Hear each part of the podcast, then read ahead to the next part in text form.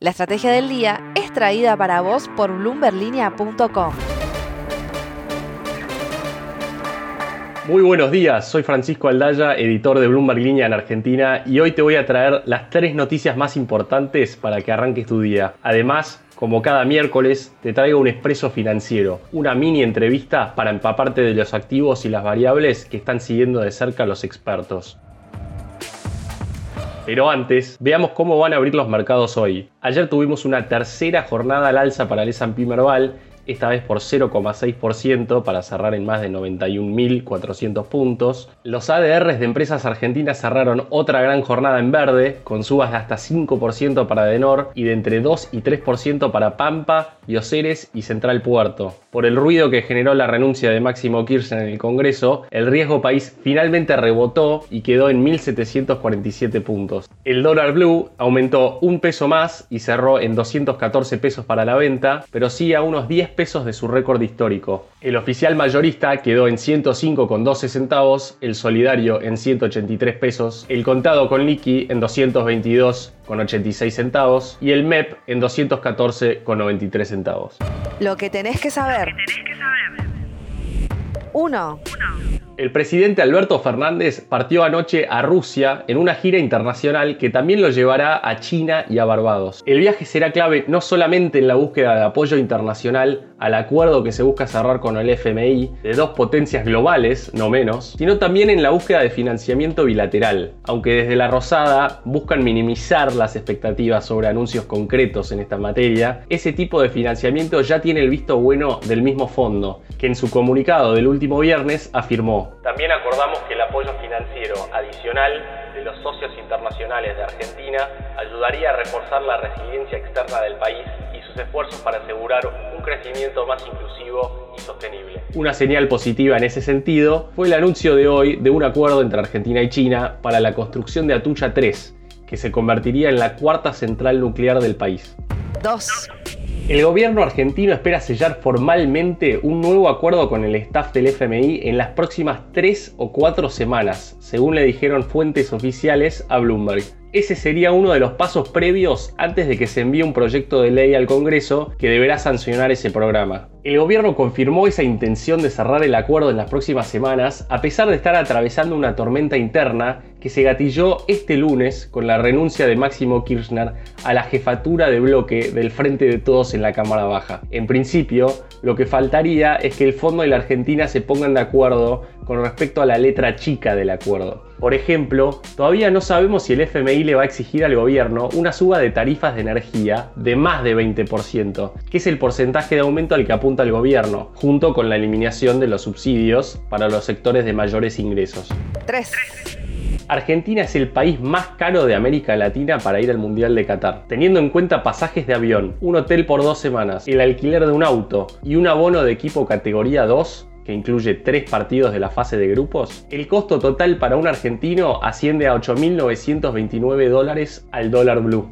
Eso es 1.902.000 pesos, lo que equivale a 60 salarios mínimos de 32.000 pesos. Te tiro un dato más por si no te habías deprimido todavía. Cruzamos el charco y un uruguayo solo necesita 15 salarios mínimos para hacerse del mismo paquete. A pesar de las adversidades, la FIFA confirmó que Argentina es uno de los países que más demandó entradas a la fecha. Así que vamos la escaloneta. Expreso financiero. Y ahora, Expreso Financiero, una mini entrevista, en este caso con Fernando Marul, ex jefe de gabinete de la Subsecretaría de Programación Macroeconómica y actual director de la consultora FMIA. Hola Fernando, bienvenido a la Estrategia del Día Argentina. En primer lugar, te pregunto tu proyección para las acciones y los bonos argentinos en 2022. ¿Estamos despegando de un piso con el acuerdo con el FMI? Para poner un poco en contexto, Argentina hace cuatro años que viene en baja entonces es como que siempre uno está esperando el rebote, está esperando alguna noticia positiva para que finalmente paren cuatro años de caída. El acuerdo con el, preacuerdo o el entendimiento con el Fondo Monetario de la semana pasada realmente es una buena noticia. Defiende un poco más, como vos decís, el piso. De ahí de despegar eh, faltarán nada, faltan dos años para, para un cambio de gobierno, hoy los bonos argentinos están, tienen precios de 30 dólares, un riesgo país de casi 1.800 puntos básicos. El Merval en Argentina vale 400 dólares cuando históricamente es 700 dólares. A mí mi, lectura es que el acuerdo lo que ayuda es a, ponerle, a, ponerle un piso, digo, a firmar un poco más el piso de los activos argentinos. Que van a despegar de acá para arriba, eso todavía falta. En, las acciones, ahí sí se ve un poquito más de, una luz clara, de sectores que están bastante firmes, empresas que, que, han trabajado muy bien en, estos últimos cuatro años donde el mercado se, se cayó, ¿sí? con, con balances que, que se han, han, han, sabido defenderse. Caso, por ejemplo, eh, de petróleo, oil and gas, por ejemplo, algunos casos de, de algunas empresas de consumo, como es eh, un poquito de real estate también. ¿Te parece cumplible lo que se conoce del nuevo programa con el FMI para este gobierno, teniendo en cuenta sobre todo el ruido interno que hay en el frente de todos? El preacuerdo salió bastante en línea con lo que esperábamos acá en la consultora, que te diría que fue, es un acuerdo para los normales de, de los acuerdos con el Fondo Monetario.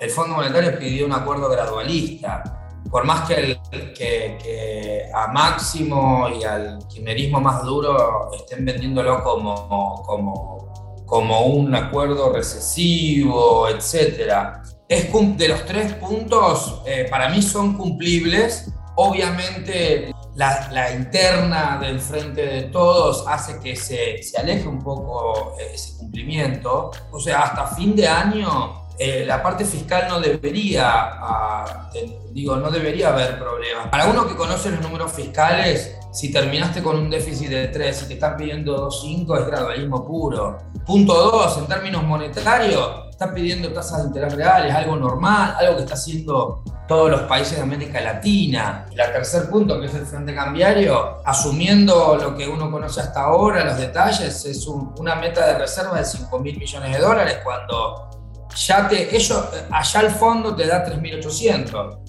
porque te va a devolver eh, lo, que le pagaste en 2021. O sea, es muy gradualista lo que está pidiendo el Fondo Monetario Argentina. Pero bueno, Argentina es adicto al déficit fiscal y no le gusta ajustar, entonces por eso se queja. ¿Crees que este acuerdo le da aire al gobierno para llegar a las elecciones de 2023? Yo creo que el, mayor riesgo para llegar a las elecciones, el mayor riesgo que tiene eh, Alberto Fernández es el, es el nivel de, reservas que tiene. Sí, más allá que el Fondo Monetario le pida pocas reservas, Argentina, que está dolarizada de facto, por más que no nos guste, es, muy difícil convivir dos años prácticamente sin reservas. el temor a una devaluación va a estar latente siempre. Si hay un cumplimiento del, acuerdo con el fondo y llegamos, digo, pasamos la cosecha, después viene el mundial y ya después viene, después viene el 2023 y ya empezamos a, el mercado empieza a apreciar un 2023, un cambio de gobierno, sobre todo, como ha pasado en el pasado, eso ancla expectativas y, ayuda un poquito a, a, llegar con aire. La frase del día. Para cerrar, veamos otra frase que levantó tensión dentro de la coalición de gobierno después de la renuncia de Máximo Kirchner. En este caso, quien la anunció fue la exdiputada y economista Fernanda Vallejos, otra figura que responde a la vicepresidenta Cristina Kirchner. Si antes de firmar el acuerdo con el FMI en la nuca ya perdimos históricamente en el 2021, la derrota en el 2023 con este acuerdo está con altísima probabilidad asegurada. ¿Y ustedes qué opinan? ¿Este acuerdo con el FMI reduce las probabilidades electorales del gobierno? Este fue un nuevo capítulo de la Estrategia del Día Argentina. Yo soy Francisco Aldaya, editor de Bloomberg Línea, y me podés seguir en Twitter en arroba franaldaya. No se olviden de suscribirse a este podcast y también a Línea de Partida y Línea de Cambio, los dos newsletters diarios que ofrece Bloomberg Línea. Espero que tengas una gran jornada productiva. Esto fue La Estrategia del Día Argentina, escrito y narrado por Francisco Aldaya. producido por Arturo Luna y Daniela Hernández. Que tengas un día muy productivo.